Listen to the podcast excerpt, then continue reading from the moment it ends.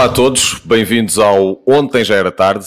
Eh, e hoje recebemos a visita de um dos grandes centrais do futebol português. Alguém que foi craque lá dentro, muitas vezes de cara cerrada, eh, como manda a regra, mas de sorriso aberto fora dos relevados.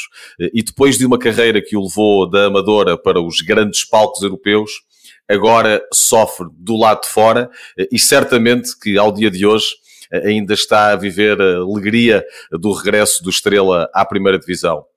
No ontem já era tarde, o grande Jorge Andrade. Jorge, muito obrigado por eh, aceitares este convite. Eh, e como é que estás? Como estou? Estou bem, contente, como dizias, pelo regresso do Estrela da Amadora à Primeira Liga. E foi uma, uma jornada emocionante. Fui ao estádio ver o jogo, por isso foi alegria a dobrar. Pois, tu estiveste no, nos Barreiros, como é, que, como é que se viu o ambiente? Aquilo foi um jogo dramático, não é? Sim, o, o, o público do, do Marítimo esteve espetacular, o estádio cheio, ambiente de Primeira Liga, um ambiente muito bom, o estádio está lindíssimo, o estádio de estilo inglês, uh, só que uh, não correu muito bem para, para, para o Marítimo. Espero que esteja pouco tempo na segunda liga, porque com as condições que o clube tem e também com os, os adeptos que tem, merece estar na primeira divisão e é um representante das ilhas. Já. O Estrela conseguiu uh, muito bem aguentar a toda essa pressão e chegou aos penaltis e, e aí foi, foi melhor que o Marítimo e, e venceu esta eliminatória. Este playoff está de volta 14 anos depois, como, e estou muito contente. Olha, tu, e antes de entrarmos aqui na parte que é, que é a tua ligação ao Estrela, uh, tu tiveste a acompanhar esta época toda e agora já na, na ponta final uh, houve esta notícia uh, de que o Estrela, ou a maior parte do Estrela, teria sido adquirido por um novo grupo que tem como, como figura de proa a Patrice Evra, que foi um jogador altamente mediático do Manchester United, da seleção francesa. Como é que tu vês esta entrada de Evra e daqueles que estão com ele e o que é que isto pode vir a dar ao Estrela na próxima época, já na Primeira Liga? Primeiro, é uma realidade de muitos clubes. A Segunda Liga está cheia de exemplos de, de clubes que foram adquiridos para estas novas SADs. Ao princípio, não se sabe de onde é que vêm os investidores. Neste, neste caso, está um dos investidores bem identificado, com o Patrícia Ebra, alguém que, com credibilidade e que sabemos de onde é que veio o dinheiro. É? Daí que as intenções são, são, são boas, com certeza Estrela fez um trajeto muito difícil e muito rápido, o que é preciso ter que, cabeça para poder uh, ter uh, nestes próximos anos estabilidade para, para o clube aguentar-se numa dimensão como uma, uma primeira liga. Chegar foi, foi, muito difícil e muito rápido, mas o mais difícil é sempre manter estes, estes projetos. Esperemos que continue com o apoio da, da de, gente como o Patrício Evra e deste, deste fundo, mas no entanto sabemos que as realidades dos clubes é, é difícil. Temos o exemplo do Bessade, que começou forte na Primeira Liga e agora já fez o caminho contrário do Estrela, daí que não queremos que isso aconteça ao Estrela. O clube precisa de estabilidade, um passo muito grande, um passo de gigante, mas no entanto o, o, mais difícil está para vir. Sim, por vezes estas figuras altamente mediáticas têm a capacidade de trazer hum, outro tipo de amplificação e até de, de apoios e de patrocínios, eh, e nós estamos a ver aquilo que acontece no Wrexham, eh, no país de Gales, em que dois atores de Hollywood compraram o clube e têm feito o clube crescer eh, e fazer com que tenha se calhar acesso a um tipo de figuras, tanto a nível dos jogadores como de apoiantes, que não teria eh, se os donos fossem outros. Achas que, à nossa escala, naturalmente, e olhando para aquilo que é o futebol português, eh, o Patrício Evra pode ajudar a ter eh, este efeito no Estrela da Amadora? Bem, o efeito foi, foi muito positivo. Uh, mas o Estrela também foi, foi parecido. Esta ascensão do Estrela da Amadora é quase um, um digno de cinema. O Sintra Futebol Clube juntou-se com o Estrela através do, seu presidente, o Diniz, e acreditou no projeto do Estrela e as coisas aconteceram. Uh, Queimaram-se etapas, uh, o Estrela apareceu novamente. Uh, uma de uma realidade tão, tão grande como, como esse caso que falaste, não, não acredito, mas no entanto, para o Estrela foi um sucesso muito grande visto que no o caminho contrário estão a fazer grandes equipas como, como o Marítimo e outras que têm que, que penar agora um ano ou mais em divisões inferiores, daí que seja um sonho para, para a Estrela e para as pessoas da Amadora que já, já tinham aquela fome de, de ir ao estádio, de estar num ambiente de Primeira Liga uh, e todo este regresso tem trazido também as pessoas uh, junto do, do Estrela. E aqui em Lisboa sabemos que há, existe a facilidade dos outros clubes, temos Estoril, Casa Pia, Sporting, Benfica e toda a gente gosta de, de passear por aqui e ver todos os clubes, mas existe sempre um carinho especial pelo Estrela Amadora, pelo seu passado, já foi campeão da Taça de Portugal, tem já uma história bonita, daí que uh, e, e, muitos jogadores importantes passaram por, pela, por, pelaquela casa, até treinadores como José Mourinho, daí que é, é, um ponto de apoio até para os grandes clubes da, da cidade de Lisboa.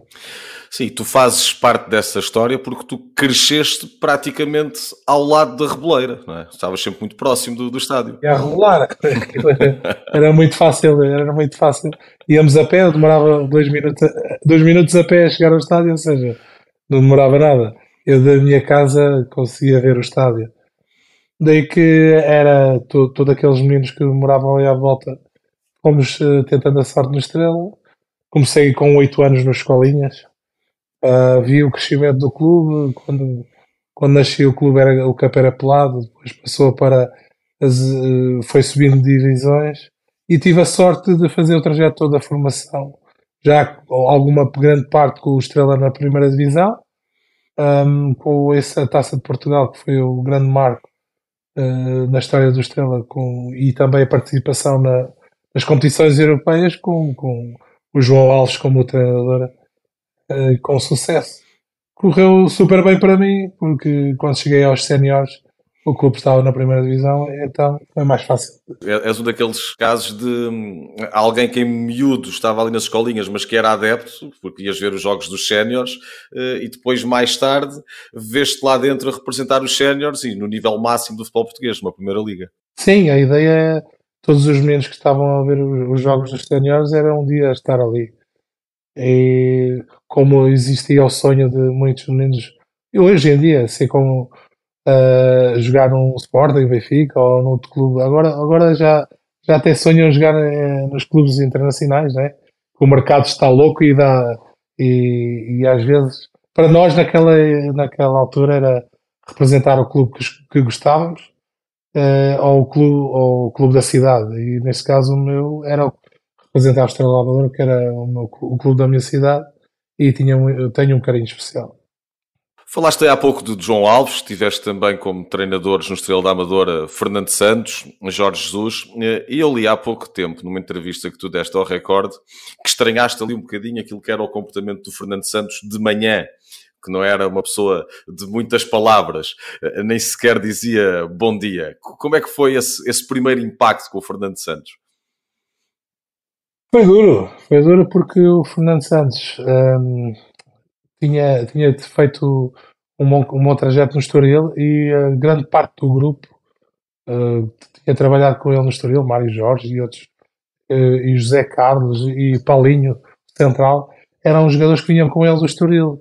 Ele, ele para se uh, desmarcar um pouco, de, como tinha sido colega deles, como jogador no Estoril, era muito duro para, para, para, para toda a gente e para os mais novos. Existia, parece, uma parede, não é? uh, naquela altura no Estrela da Amadora. Uh, era era um, é um, um, treinador mais distante. Uh, do, naquela altura, em 97, quando, quando eu comecei com ele, eu, eu era junior, já treinava com ele, 96. Era complicado, sendo mais novos, mas a relação que ele tinha com os mais velhos era diferente. Uh, de proximidade com, com, com o grupo e fez um grupo espetacular até, até hoje é a melhor classificação de sempre do Estrela. Foi feita pelo Fernando Santos com um, um sétimo lugar, um brilhante sétimo lugar. Uh, não é a mesma pessoa que encontrei no Porto. Aí eu já estava mais velho também, mais experiente. Uh, fiquei mais dois anos no Estrela da Amadora, onde fui treinado pelo Jorge Jesus. E quando reencontro o Mr. Fernando Santos, já ele podia falar de uma forma diferente comigo, porque já na altura não era tão menino, já era mais experiente já, já existia outro tipo de confiança e também o, os objetivos do, do Foco Porto eram diferentes dos do Estrela. É daí que correu super bem e é uma das pessoas que ainda mantém a ligação até hoje. Tenho muito carinho por ele porque ajuda realmente quem, quem, quem ele gosta e a mim ajudou-me desde o princípio da carreira. E o Jesus é exatamente aquilo que dizem dele, ou seja, alguém muito intenso, muito, muito chato, muito, presente, que às vezes leva os jogadores eh, ali quase ao, ao, ao esgotamento e à falta de paciência? Nós já conhecíamos o Jorge Jesus, é uma pessoa Amadora, tinha feito um bom trabalho também na Mora, Felgueiras, e, e quando ele veio, eh, sabíamos das ideias inovadoras que ele tinha, e ele teve a sorte de ter um grupo que já que aceitou eh, a sua forma de ser, porque já vínhamos com uma exigência também do Fernando Santos. O grupo aceitou o Jorge Jesus, as coisas correram super bem, uh, era super exigente, havia existiam jogadores que hoje em dia posso dizer a palavra bullying, sofriam um pouco de bullying do, mais pelos laterais, é? que jogavam ao pé do banco, era, estavam desejosos de ir para o outro lado uh, jogar que, para a segunda parte, porque para jogar para o outro lado, para não ter que estar a levar as indicações do, do Mister, mas no entanto sabíamos que era aquilo, era ao limite, era ao limite na, no, em termos de espaços, de colocação de espaços no, no, terreno de jogo, não só nas bolas paradas, mas também em termos de, de, de jogo. É, é, ele considerava que era muito importante as ações defensivas sem bola. Uh, mal recuperávamos a bola, os defesas tínhamos de estar colocados eh, e, e, preparados já para, para uma possível perda de bola e era muito, muito rigoroso. Uh, era uma pessoa que já conhecíamos, por isso não estranhamos muito. O grupo aceitou e, e posso dizer que para mim é, é, é o melhor treinador que, da primeira divisão que me treinou. É o melhor de longe, de longe, porque é um autodidata, aprendeu coisas que consegue transmitir aos jogadores Uh, nem sempre tem sucesso com, os grupos uh, quando, quando uh, existe ali um pouco de, de, falta de ligação com, com, com, com, o grupo, mas sempre que ele teve ligação com o grupo teve sucesso e as coisas funcionaram. É um treinador que, que dois, três anos espreme o plantel, espreme sim, gosta muito do, do seu 11 base, daí que muitas das vezes os suplentes so, sofram muito, muito tempo sem jogar e não, e não dá lugar uh, num 11 sem, sem muito esforço e sem muita uh, entrega por parte daqueles que estão no banco. E tem também, às vezes, tinha coisas curiosas, que é jogadores que não eram convocados e no jogo a seguir podia aparecer como titular, porque também ele achava que toda a gente estava identificado com o processo. Uh, muitas coisas curiosas, introduziu uh, nas, nas bolas paradas alguns esquemas táticos que hoje em dia se usam. Daí que não, não se deve dizer muito porque ele é um bocado vaidoso e orgulhoso, que é 10 vezes melhor que os outros, mas sim, o Jorge Jesus é uma pessoa forte. Quando ele estava... Como treinador, é, é, é, ensina, ensina ao jogador. E aos defesas, muito. Aos defesas. Era isso que eu te ia perguntar. Se tu, enquanto defesa, sentiste ali com ele uh, uma evolução grande a nível das ideias que ele tinha? Sim. Uh, embora uh, a minha ideia é que um, pouco da, daquilo que os centrais aprendem é com os, com ex-colegas, os mais, os mais experientes.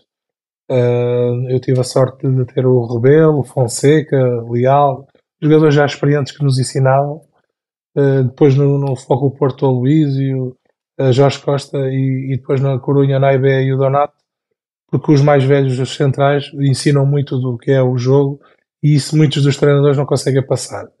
Mas em termos do que é defender uh, o médio defensivo, a ação do médio defensivo que, que o Jorge Jesus considera muito importante em vir buscar a bola e construção do jogo, foi o treinador que mais ensinou. Existem também outros treinadores que ensinam, como o Josualdo Ferreira, que ensina, e muitos jogadores avançados, como o Falcão, explica que o, o Josualdo, mesmo, mesmo há, há, pouco tempo, não sei se foi o Luxo, Luxo Gonzalez ou outro colega, que, que falou no, no Josualdo como um, um professor que ensina movimentação do avançado, mas em termos defensivos e montar a primeira fase hoje de construção, o Jesus uh, tem muito, muito mérito e tem muito dedo do que se faz hoje em quase todas as equipas. Claro que é, ele estudou e bebeu também um pouco do, do Cruyff, porque ele, ele foi estagiar para, também para Barcelona, foi estagiar para todo lado, para a Itália, uh, na saída de bola, que é o que se faz hoje em termos de modelo Guardiola e tudo o que é o Barcelona, mas no entanto ele já, já alguns princípios já, já, já nos tinha introduzido. Claro que era difícil jogar para não descer de divisão e uh, como a Estrela da Amadora jogava e meter toda essa, essa dinâmica, mas viu-se que nos clubes que ele jogava para ser campeão, ele tinha o domínio do jogo, ele é, conseguia ler muito bem o jogo, conseguia uh, sacar as, as, fragilidades, fragilidades do, dos adversários, daí que seja um treinador de excelência. Agora, uh, quem é adjunto do, do, do Jorge Jesus não dorme. Quem trabalha com ele não dorme, porque ele é capaz de, de, de estar eh, em casa a ver jogos de, de todo o mundo e ligar para as pessoas para, para, perguntar se estão a ver os jogos para corrigir e melhorar na, na sua equipa. É uma pessoa especial, ganhou agora a taça na Turquia, está de parabéns. Queria ganhar o campeonato, num campeonato super difícil, mas está de parabéns porque já tem 20 e tal títulos. 20, títulos, 20 títulos, salvo erro. Eh, para alguém que veio da Amadora não está nada mal. Seja, vocês sentiam isso, que ele era alguém que vivia e respirava futebol 24 horas por dia e quando chegava aos treinos trazia ali eh, uma série de ideias novas de alguma coisa que tinha visto e que queria experimentar. Sim, uh, jogos também com os grandes. Ele tentava sempre alguma estratégia de bola parada diferente para sair de, de, de, de da norma e alguma saída de bola também, logo ao princípio estudada, bolas paradas, uh, e, e, existia um treino, que era o treino antes, muito importante antes do jogo, e que fazíamos sem bola. Uh, ao princípio estranhávamos, né? estacas no campo, o plantel todo que estavam convocados, ou, os jogadores estavam convocados, e era basicamente movimentação dentro do campo sem bola, mas hoje em dia já se faz esse trabalho, uh, quase todas as equipas fazem esse trabalho, e é um trabalho super importante para que no dia do jogo o jogador não tenha dificuldade de saber onde é que tem que se situar nas várias fases do jogo. Há aquela história do, dos bloqueios que foi muito falada quando o Jorge Jesus estava no Benfica na primeira passagem é. uh, e muitos até considerarem que aquilo era uma, uma manobra e uma movimentação uh, ilegal. Vocês já faziam e já treinavam esse tipo de movimentos no Estrela com o Jorge Jesus? Sim, isso é, no futebol em geral usamos todos. Eh, é falta, não é? Muitas das ações são faltosas porque isto não é basquete, mas a ideia foi tirada uh, de outros desportos. O Jorge Jesus ia buscar do handball, do basquete, as formas como, como eles se movimentam, porque se vamos a ver uh, as ações individuais mesmo sem bolas são super uh, importantes e nesse caso é uma ação coletiva porque vários, vários elementos estão, estão a participar na situação e resulta basta alguém meter-se no caminho do, do avançado ou do defesa que está a marcar e, e fica um jogador isolado e com facilidade para, para, para finalizar. É difícil também dar, uh, dos árbitros de, de, considerarem isso uma falta e se for bem feito, uma situação bem feita em que a troca é na altura, uh, ocorre, uh, existe o choque dentro da área que parece que não é, não é um bloqueio, mas sim, são situações em que está a impedir o caminho do, do outro colega, do adversário para, para beneficiar. Uh, depois, mas há, existem também outros, outros treinadores que tinham jogadas típicas, lembro do, do Camacho, uh, que fazia o livro sempre atrasado, Sim. surpreendia muita, muita gente no Benfica. É, eu acho que os treinadores vão buscar, buscar muitas situações. Temos no, no, no nosso campeonato também exemplos uh, muito forte de bola parada é o Foco do Porto, o Sérgio Conceição, para além de, de, do, da forma como, como mete a equipa a jogar, uh, há um, esse momento que as bolas paradas, ele, ele tenta todos os jogos inovar. E é bonito de se ver porque aí os treinadores valorizam o seu trabalho e valorizam também o trabalho dos jogadores e quando as coisas batem certo, o grupo fica super contente, porque muitas das vezes treina-se durante semanas a fio e não sai nem uma jogada do que treinou, e é frustrante. Quando alguma coisa resulta, é, é, faz com que dê mais forças para trabalhar ainda de, uma forma mais, mais, mais afincada. Olha, tu tens todas essas épocas no, no, Estrela, eh, em que te fazes notar pelas tuas boas exibições, e há ali um momento em que chegas a ter a oportunidade de ir para o Benfica, na altura presidido por João Val e Azevedo. Eh, só que depois Sim. não aconteceu. O que é que se passou ali?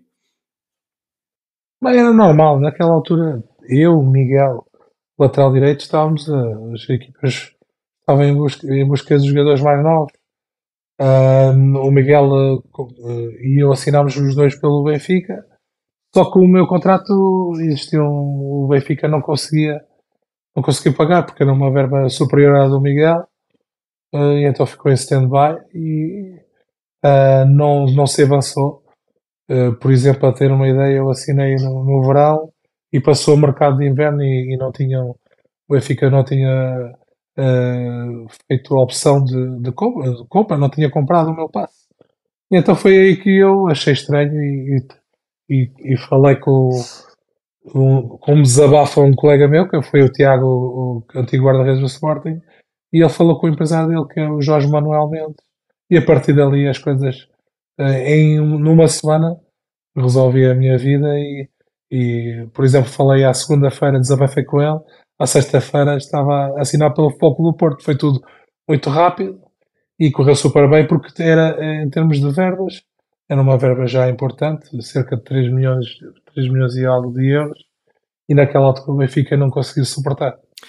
Tu, quando uh, vais ter uma reunião e assinas pelo Porto, pensavas que ias ter com a Udinese, não é? Uh, que, que é uma reunião em Cascais, e pensas que vais Sim. para jogar em Itália para mim era maravilhoso, não é?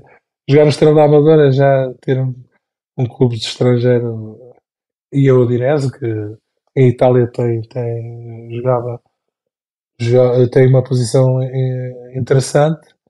Uh, foi como foi transmitido e quando chego à, à casa uh, em questão estava logo na porta o Jorge Nuno Pinta Costa e perguntou-me se queria ir para o Porto e eu, eu disse logo onde é que se assina, não é? Normal. Uh, vontade de triunfar, vontade de, de querer sempre mais e o foco o Porto vinha de ter ganho o pentacampeonato. Tinha jogadores que também que eram meus colegas e o treinador.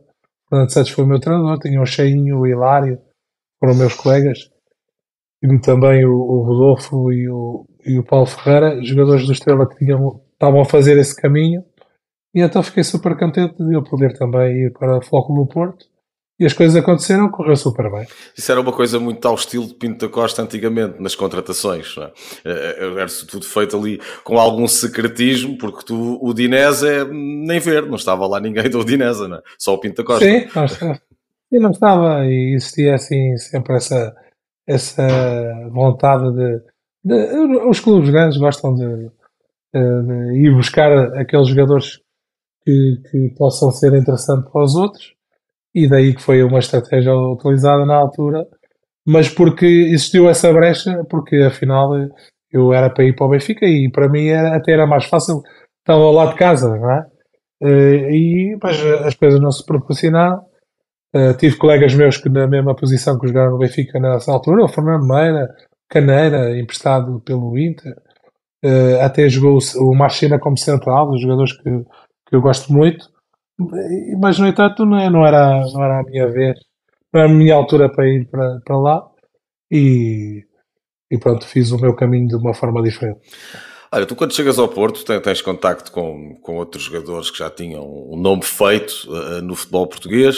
Uh, eu sei uma história que tu, tu, chegas de uma forma mais, mais descontraída, uh, de alguém que tinha acabado de sair um, do Estrela e da Amadora, e depois vês ali uma, uma figura como o Vitor Bahia, que está sempre impecável, não é? Sempre todo, sempre todo engomado. ele chateava-te com isso, a dizer que, que no Porto tinha de ser tinha de haver esse lado mais fashion. Não, eles não diziam nada. Não precisavam dizer. Eu chegava, eu tinha patrocínio da, da, da Joma, que era a minha marca desportiva. e ia de fato treino para, para os treinos. E quando, quando deparo com, com o plantel todo, uh, os jogadores mais importantes a, a irem, a irem uh, alguns iam de blazer, outros iam de fato. e, e eu achava aquilo meio estranho, íamos jogar a bola, não íamos para o escritório, mas depois era um hábito, já cheguei a casa e disse, tenho, tenho um grafo, temos um problema, tenho que mudar a minha, o meu armário, ia de uma forma descontraída e, e passei aí pelo menos aí com, com um polzito para o treino para, para não me sentir tão deslocado naquele escritório de, de, de, de craques. Olha, tu, tu, no Porto estás, estás duas épocas, hum, és uma das figuras do Porto nessa fase, mas curiosamente são duas épocas uh, em que o Porto não consegue ser campeão. Ganhas outros títulos, uh, mas não aparece ali um campeonato, que até nem, nem era muito comum. Uh, mas mesmo com isso, não perdeste valor, conseguiste valorizar-te na equipa, apesar de, desses dois anos sem, sem o título. Sim, o Porto teve três sem ganhar. O ano que não conseguiu o Hexa e eu só chego no ano a seguir. Eu tive mais dois anos. Uh, neste primeiro ano disputámos o título até ao fim com o Boa Vista. O Boa Vista venceu por um ponto. Uh, e depois no, no, segundo ano aí estivemos mais, mais, mais longe. Estivemos bem nas, nas competições europeias, em termos de Champions League. Uh, apuramos a equipa para, para a Liga dos Campeões, fase grupos, o que for, há sempre um encaixe financeiro importante mas, eh, mas depois temos campeonatos, ficamos muito longe. Existiu por isso a mudança de treinador. O Otávio Machado saiu, entrou o, o José Mourinho, já com as suas profecias uh, que, que são, são públicas. Uh, mal ele chegou no plantel, disse que este ano talvez, mas para o ano ia ser campeão de certeza, e assim foi. Um, uma, uma pessoa com visão, uma pessoa com ideias novas, uh, vinha com, com muita motivação de ser treinador uh, de, outra vez. Uh, do, já tinha passado pelo, pelo Benfica, espaços sim. pelo Benfica e depois do Leiria fez a ponte para o Porto e com muita fome de, de querer ganhar coisas.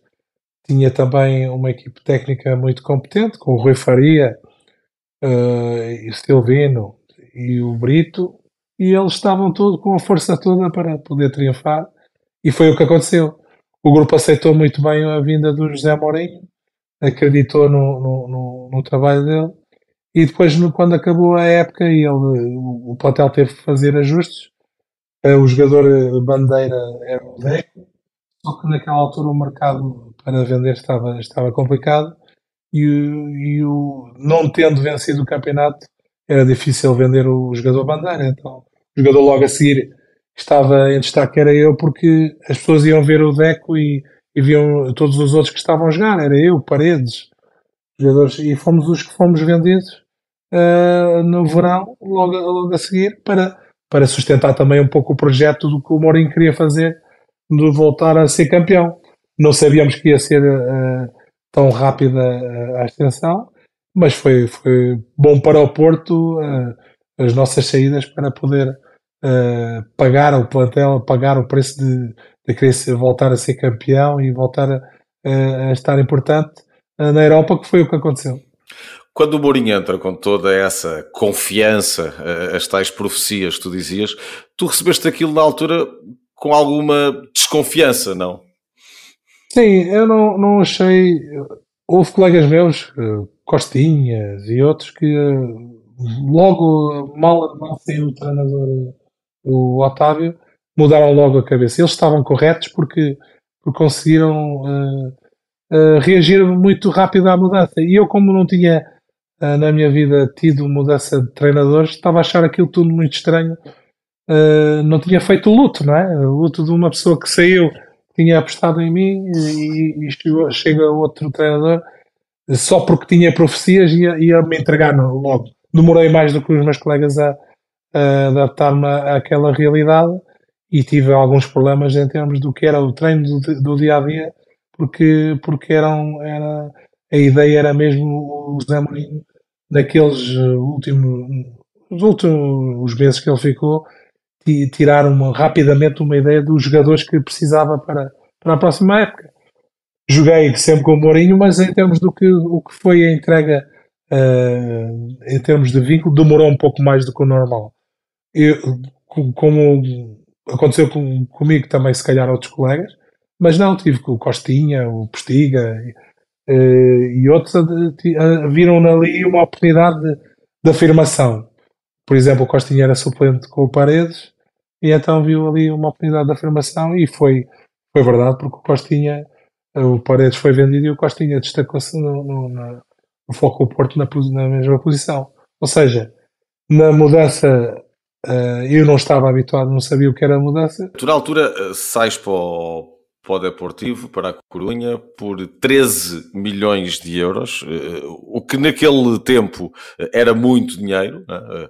Eh, hoje parece uma verba normal e bastante razoável, até no futebol português. Contratam-se vários jogadores muito Sim. acima desses valores, mas na altura era muito dinheiro para entrar no futebol português. E vais para um Depor que era um super depor recheado de craques desde a baliza eh, até à frente de ataque. E numa Liga Espanhola também, que na altura seria provavelmente aquela onde estavam os principais craques do futebol internacional. Estava muito à frente nessa altura da Liga Inglesa e até da, da Liga Italiana, eh, que tinha sido a mais importante. Eh, o que é que tu acabas por reconhecer ali primeiro a nível da diferença para o futebol a que estavas habituado uh, em Portugal, uh, com todo, todo aquele fenómeno de estrelas ali à volta, não é?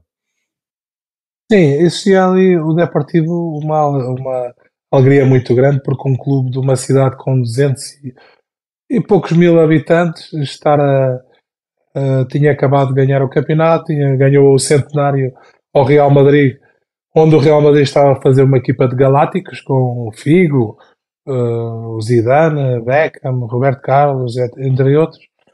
E eu entrei naquela realidade que foi uma equipa que conseguia vencer ao Real Madrid. Já tínhamos já tinha jogado contra o Real Madrid na Liga dos Campeões com o Porto. Uh, é, foi super difícil, já na altura já estava o Zidane, ainda jogava o erro, mas depois, no, quando fui ao Deportivo, uh, estar numa equipa que consiga durante 17 anos vencer ao Real Madrid em casa e depois ir fora e também ganhar títulos como o Centenário e outros, uh, foi, era, foi, era super, super divertido. Nós, no, no Deportivo da Corunha, jogávamos futebol, divertíamos e era, era espetacular. Tinham dois jogadores que eram mágicos, como o Valerão e o Djalminha, e depois jogadores também muito importantes, o Fran, Uh, Luque, Amavisca e Vitor tinham vindo do Real Madrid e tinham ganho a Liga dos Campeões e, e o Jaime.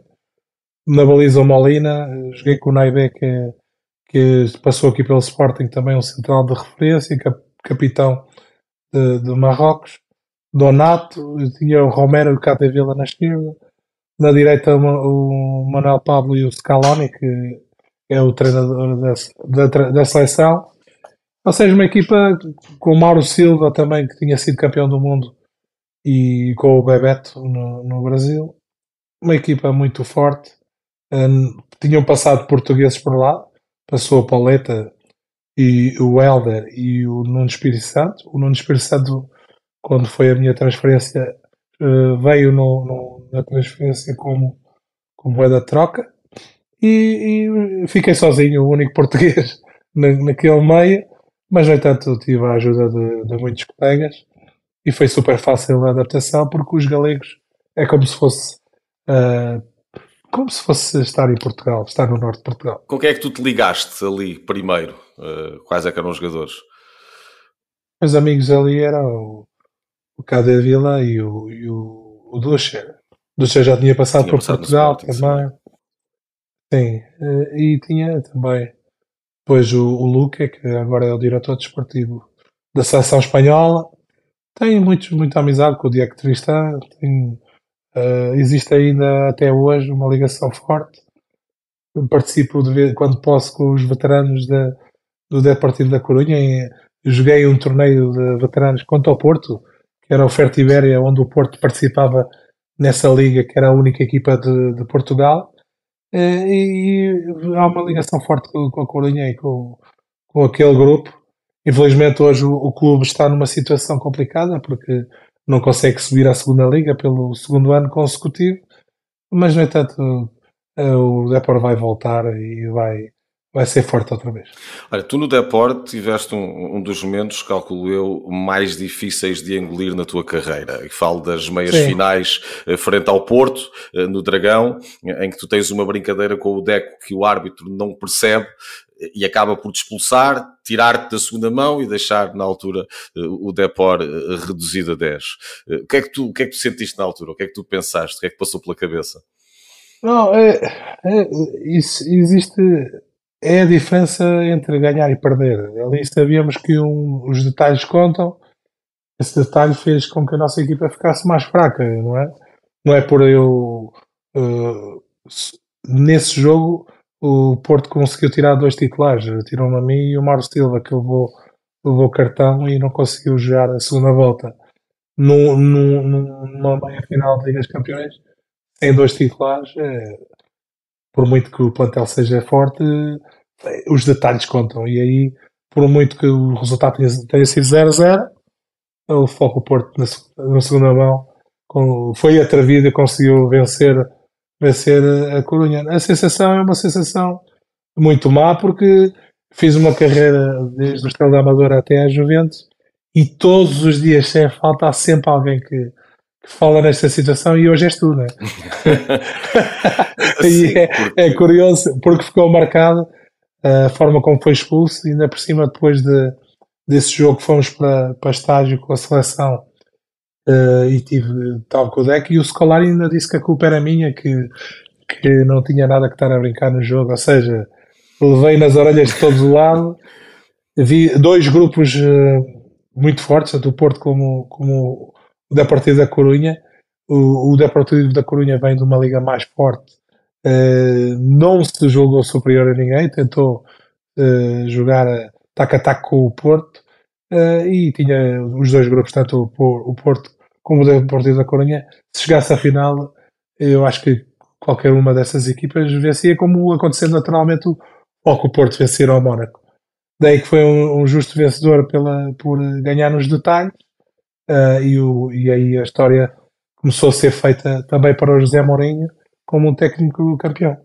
Sim, esse ano da Champions é curioso porque as quatro equipas que chegam às meias finais, nenhuma delas era vista à partida como uma equipa capaz de chegar tão longe ou de vencer a Champions. Eram vocês, o Porto num dos jogos e no outro uh, o Mónaco e o Chelsea que tinha acabado de ser comprado por Roman Abramovich, que já tinha algum investimento, mas, mas já daquilo que veio, uh, que veio a acontecer depois. Uh, portanto, vocês também sentiam isso, ou seja, era um ano especial para poder ganhar ali aquele, aquele troféu. Sim, nosso trajeto foi complicado. A fase de grupos, temos o resultado em que perdemos 8-3 com o Mónaco, ou seja, sim, sim, sim. não foi um ano fácil e, e eliminamos a, a Juventus, ganhamos em casa e fora, fora na, já na, quando foi, depois da fase de grupos, eliminamos o Milan, eh, onde é essa chamada remontada, perdemos 4-1 4-1 em, Milão e ganhamos 4-0 na Corunha e quando chegamos ao, ao Foco Porto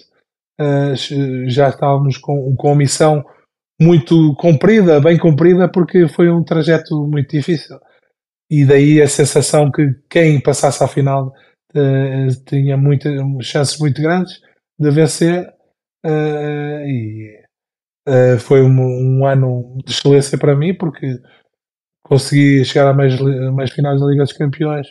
Também cheguei à final com a seleção no europeu, joguei os jogos uh, praticamente todos e, e, foi o ano, o melhor ano em termos de esportivo porque estava em boa forma e participei uh, uh, em todos os jogos praticamente. Esse jogo com o Milan, em que vocês fazem a reviravolta, é, é um jogo histórico e ainda para mais frente ao Milan, que era o todo poderoso da Champions naquela altura, tinha ganho a última edição, tinha alguns dos melhores jogadores do mundo. Tu achas o quê? Que eles entraram uh, em campo depois de terem ganho por 4-1 na primeira mão, um bocadinho com aquela ideia, isto já está feito, e acabaram por surpreender? Eles eh, foram muito fortes na, em, casa e no segundo jogo a reação tinha que ser, ser nossa. até acho que o primeiro gol não foi logo aos, aos 15, não foi antes dos 15 minutos, ainda, ainda demorou um, um pouco, mas uh, uh, o jogo foi disputado. Tá, nós estávamos com mais, mais fome de, de duelos individuais e lembro que, que todos os duelos nós tínhamos sempre dois jogadores contra um deles. E eu acho que foi aí que começamos a ganhar o jogo. Os duelos uh, na disputa de bola íamos sempre dois jogadores. É aquela vontade. E depois o gol do Pandiani, que é o primeiro gol, veio dar aquela, aquela, aquela esperança de que afinal podíamos ainda conseguir uh, reduzir aquela desvantagem tão grande. Reduzimos para um, com um gol, depois fizemos o segundo, o terceiro, antes do intervalo, e já fomos para o intervalo a correr, com vontade de voltar para, para a segunda parte. Na altura, os gols fora, eh, fora contavam, como tínhamos perdido 4-1, o 3 a 0 bastava. E quando voltámos a correr, até uma das entrevistas, o, o, o Pilo, o Pilo disse que nós estávamos dopados, parecia que estávamos dopados. Ele, se, se fosse à Corunha, ia perceber que o nosso, o nosso topping era vinho e cerveja, porque a malta, a nossa malta, a nossa equipa era muito de reunir à mesa e não tem nada a, com isso. Com isso, até devia, devia rir fosse para o nosso estágio, a nossa, nossa semana era uma semana diferente do, do habitual. Daí que é, foi injusto ele dizer isso. E nós estávamos sim com fome de gols e fome de bola e conseguimos ainda fazer o quarto gol e foi uma noite tremenda. A equipa do Milan, eh, com o presidente Rui Costa, eh, também eh, ficou, ficou aquém do seu objetivo, mas no entanto teve ali um, um dia em que nós fomos perfeitos, não falhamos em nada, conseguimos fazer um jogo perfeito e isso não, não é sempre que acontece. Olha, esse é também o, o, ano em que, depois de terminares a época no Corunha, segues para a seleção, para o Euro 2004, uh, eh, para toda uh, essa história com desenvolvimentos muito bonitos, depois acabou por ter um, um, um final mais complicado e em que tu fazias dupla com o Ricardo Carvalho. Olhando, Sim. por exemplo, para os centrais com quem tu jogaste ao lado, quais é que são aqueles que tu colocarias como os que mais gostaste de, de ver e, e, de combinar com eles? É, é, é assim, eu quando avalio os centrais, uh, avalio em duplas. A dupla mais forte pela seleção eu fiz com o Ricardo Carvalho, porque nós já tínhamos jogado juntos no Sub-20, jogamos também no Porto e quando chego, jogamos aos As, ele entra no Euro 2004 no segundo jogo e não foi pedido, não preciso dar o escolar dar nenhuma indicação porque nós já jogávamos dois fechados. Curioso, eu com ele jogava sempre pela esquerda, eh, ele pela direita, era, era, e somos os dois pé direito, não é? E era, era a nossa forma também que já tínhamos jogado tanto na seleção como no Porto. Depois eu destaco todos os mais velhos, como tinha falado antes, que é o Rebelo, que o Raul Oliveira também, que eu fiz dupla quando o Rebelo eh, não jogava. O, os mais velhos, o Leal e o Fonseca, que eram os jogadores que, como eu jogava central do lado esquerdo, os laterais também ajudam muito.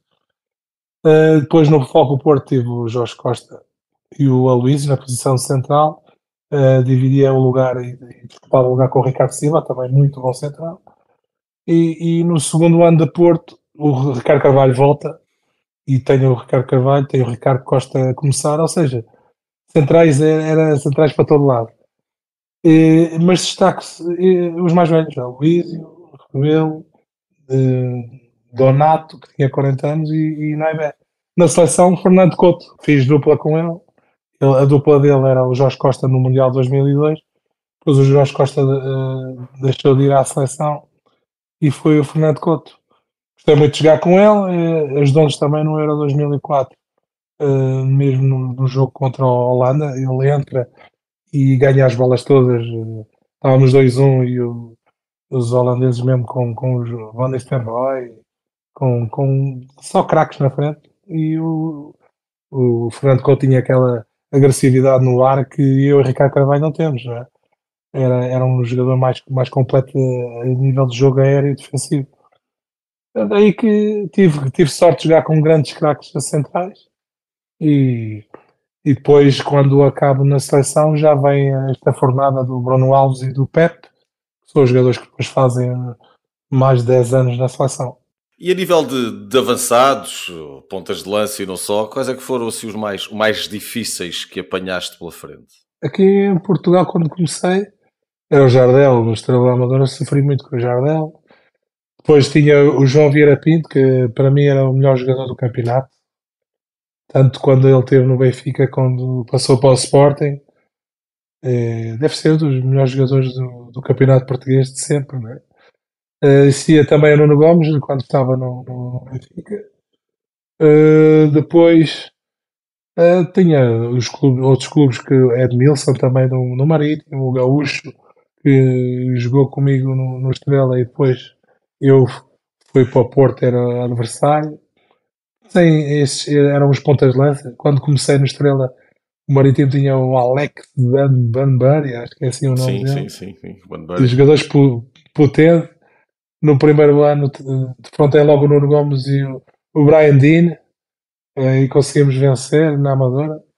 Ou seja, era, era curioso sempre, todos os anos, uh, jogadores assim diferentes, uh, jogar contra uh, os, jogadores mais fortes é sempre mais difícil, mas aquele que eu destaco mais é o Jardel pelos golos e a facilidade em marcá-los.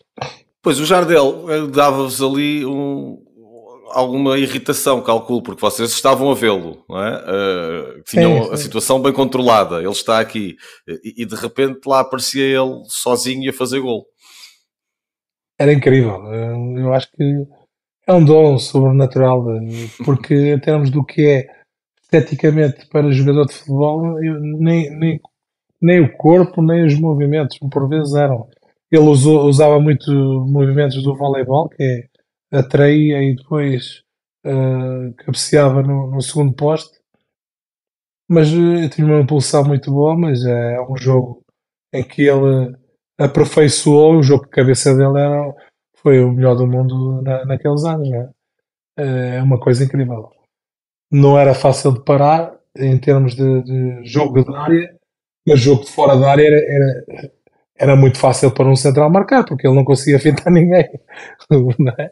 Eh, tinha craques e ordens específicas dos treinadores para, os, para tanto os laterais como os, os extremos de cruzarem.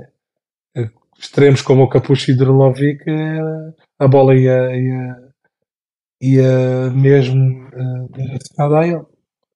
Ou seja, uma combinação uh, muito potente e até estranho por vezes hoje em dia quando os treinadores mudam os extremos eh, para, para os extremos jogarem mais por dentro.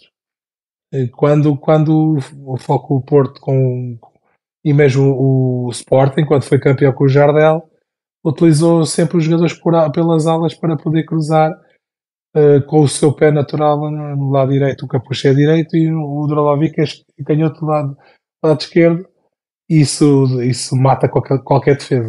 Achas que esse tipo de ponta de lança está a acabar? Uh, o futebol não, não deixa que apareçam esses jogadores posicionais, fixos, mais para o futebol aéreo? Não, está, está a diminuir o espaço até para os ponta de lanças de raiz. O que muitos, mas no entanto, temos, temos coisas curiosas. Uh, treinadores a dar uma mão à palmatória, como o Guardiola, que perdeu a Liga dos Campeões contra o Chelsea sem ponta de lança, andou a brincar ao, ao futebol e agora contratou o melhor ponta de lança que é o Alan da, da atualidade. Ou seja, afinal o número 9 é preciso e necessário porque e pode-se jogar com ele. Eh, pode jogar com ele. Faz a diferença. Uh, uh, são modas. E às vezes as modas demoram a, a a mudar e veio para ficar. parece que toda a gente quer jogar sem ponta lança. Não percebo porquê. Porque para mim, como defesa, é sempre mais difícil, mais difícil de marcar alguém que seja especialista em fazer gols. Não é? Achas que às vezes quer complicar aquilo que é fácil em matéria dessas modas do futebol? Ou seja, há, há coisas que são quase verdades universais, não é? Que um bom ponta de lança deixa de sempre mais perto do golo, não é? mas há três jogadores que vieram uh, uh, são, são jogadores que identificam muito este estilo de jogo. Uh, os dois que eu vou dizer são fáceis, toda a gente vai, vai adivinhar, que é o Messi e o Cristiano Ronaldo, porque eles não gostam de ser o puro 9, jogador de área, e mas beneficiam de estar na área e estar nas costas do ponta-lança, ou às vezes uh, entrar em espaços onde o defesa não está a contar com ele e encheram-se de golos com essa estratégia e as equipas fizeram estratégia para eles jogarem assim. Mas quem, quem começou com essa moda foi o, o Raul no Real Madrid, que jogava sempre com o número, número 9, que era, que era bolador. É. Que era, jogava com jogadores praticamente boladores, só o Morientes é que não foi. Jogou com o Ronaldo Fenómeno ao lado dele, jogou com o Van Nistelrooy, jogou com o Malcolm Owen, jogou, eram jogadores, iam bolador, iam e vinham, e ele a beneficiar daquilo tudo ali no meio. Ou seja, é, é, é o 9,5. É o, o, jogador que defensivamente não tem, não tem uh, a tarefa defensiva como um 10, de por vezes baixar, e beneficia do trabalho todo que o Ponta-Lança faz, porque está a levar com, com as defesas. Uh, o Raul foi o primeiro a entender, depois veio o Messi e o Ronaldo, e são jogadores que, que conseguiram encher os bolsos de golos, uh, encher o, o encher-se de gols e, e, encher os bolsos também de dinheiro com, com esta forma de jogar. Olha, falavas aí há pouco do, dos treinadores e daquilo que foi esta opção do Guardiola em contratar Haaland, eh, das modas dos treinadores. Já disseste há pouco eh, que Jorge Jesus foi, de longe, o melhor treinador que tu tiveste no, no campeonato nacional. Eh, além do Jorge Jesus, que outros treinadores é que te marcaram ao longo da tua carreira, não apenas em Portugal, mas também no tempo em que estiveste fora, tanto na Corunha como depois nas Juventus, em que acabaste por ter algumas lesões? Eu tive sorte porque nem toda a gente tem a sorte de ter treinadores que ainda hoje em dia estão a treinar e que são referência. Comecei logo com um muito forte, que é o Fernando Santos. Uh, depois passei, que ainda é atualmente o selecionador polaco, depois, eh, nas camadas mais jovens, tive o Josualdo Ferreira também. Um, na, no, depois do, do, no, no Estrela ainda, Jorge Jesus. Depois no, voltei a ter o Fernando Santos. Depois, quando saí do Porto, tive o Javier Iroreta. Eh, foi campeão em Espanha. Não era o um técnico muito elaborado, mas, mas era muito, muito terra a terra.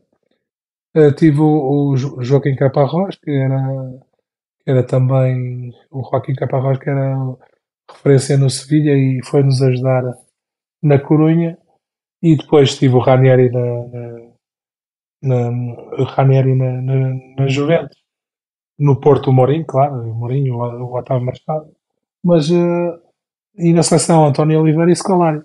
Tive a sorte de ter uh, gente muito diferente, mas gente que dá para pegar pedaços cada um. Pronto, a liderança, de, a liderança pode-se tirar muito de, Mourinho e Scolari, depois, em termos de inteligência, de ser matreiro, António Oliveira, uh, depois de, de, professor, de ensinar uh, o, o, Jesus e o, o Josualdo Ferreira, muito professor, muito ensinar, e depois aquela velha que vê tudo é o Jorge Jesus, vê tudo, Jesus vê tudo.